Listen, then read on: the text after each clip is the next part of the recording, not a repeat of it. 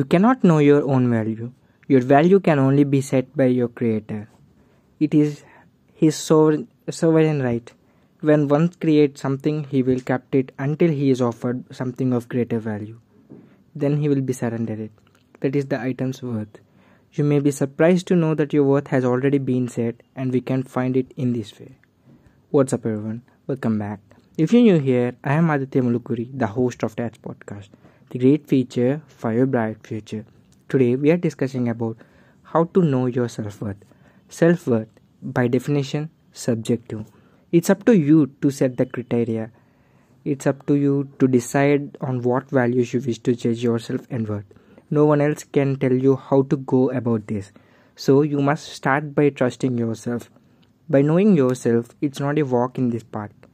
Could it could or should or would be, but culture and social indoctrination have obstructed your view.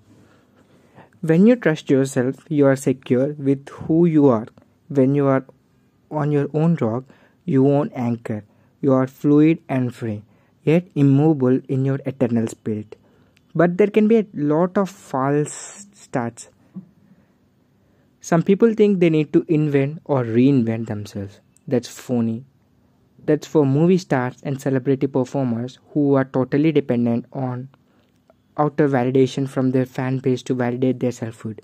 They are on a self appointed spinning wheel spinning, spinning, spinning, racing backwards to push back time or conversely to get one revolution of the wheel ahead of the items.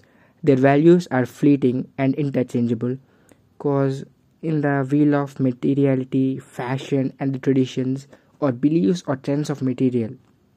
Men or women. It never ends until you are dying with no accumulated wisdom or insight to get you through very unfortunate, in fact, a wasted life. Self discovery or worth or respect is a lonely journey. You may read some very instructive books and listen to the words of many learned and wizened old souls. Maybe you will have your own guru. They may get you as far as the very edge of your deeper consciousness. But finally, you must jump in all by yourself. The more you steeped in, have bought to bought into material reality, the harder it will be allow your perfect self to disappear. But you must trust that there is something much more than you are, that we all are. And the one who learn and understand that will have all the self worth they will ever need in this reality or any other. So this is today's episode. Hope I can conveyed some value added content for you. Thank you for listening. I am Aditya Mulukuri, the host of Tats Podcast. Signing off. Peace.